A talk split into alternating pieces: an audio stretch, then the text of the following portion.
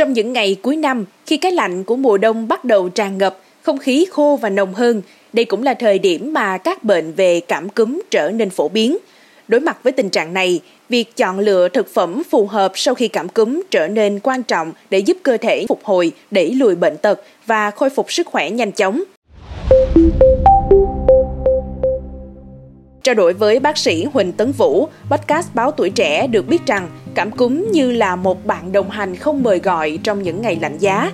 Cảm cúm không chỉ là một tình trạng khó chịu với đường hô hấp mà còn gây phiền toái với những triệu chứng toàn thân như sốt, đau đầu và đau cơ. Bác sĩ Vũ giải thích rằng, mặc dù cảm cúm thường tự giới hạn, nhưng nếu không được chăm sóc đúng cách, nó có thể gây ra những vấn đề nặng nề, đặc biệt là tại phổi và đôi khi thậm chí dẫn đến tình trạng tử vong. Bác sĩ Vũ nhấn mạnh về việc lựa chọn thực phẩm phù hợp sau khi cảm cúm không chỉ giúp đẩy nhanh quá trình chữa lành, giảm các triệu chứng và thậm chí tăng tốc độ phục hồi. Điều này không chỉ là về việc ăn uống mà còn là về cách chăm sóc cơ thể để nhanh chóng quay trở lại cuộc sống hàng ngày. Theo những chuyên gia dinh dưỡng, tiêu thụ những thực phẩm sau đây có thể giúp những người mắc cảm cúm cải thiện tình trạng.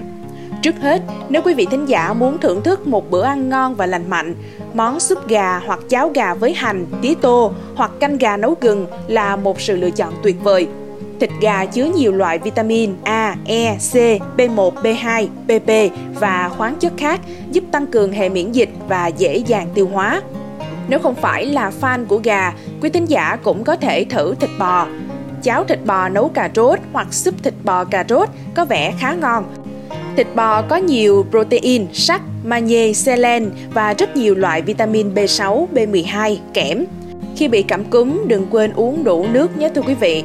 Nước lọc là sự lựa chọn tốt nhất và đừng ngần ngại uống nước dừa, nó giúp bổ sung năng lượng và chất điện giải mất đi. Trà gừng cũng là một sự lựa chọn tuyệt vời. Các chất trong trà gừng không chỉ có khả năng ngăn chặn vi trùng mà còn có một chút bí quyết riêng, đó là gingerol. Hợp chất này không chỉ giúp giảm đau cơ mà còn giảm đau đầu. Đó là một cách tự nhiên và thơm ngon để giảm nhẹ những triệu chứng khó chịu. Nước ấm với chanh cũng là một biện pháp khá hiệu quả. Chất lỏng ấm sẽ giữ cho cơ thể được đủ nước, đồng thời làm loãng chất nhầy trong đường hô hấp, giúp giảm tắc nghẽn một cách dễ dàng hơn. Một tách chanh ấm này không chỉ ấm áp mà còn mang lại những lợi ích sức khỏe đáng kể. Đừng quên bổ sung vào chế độ ăn uống của mình nhiều loại thực phẩm, trái cây, rau có màu sắc đa dạng cùng với các loại đậu.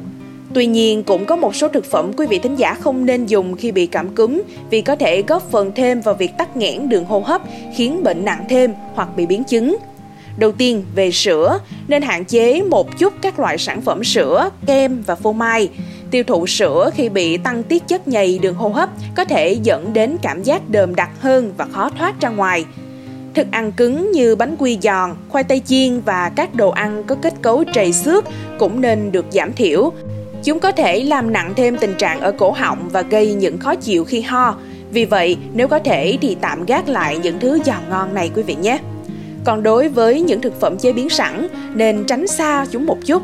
Những thực phẩm này thường chứa nhiều muối, làm cơ thể mất nước và đường, gây tình trạng viêm nhiễm.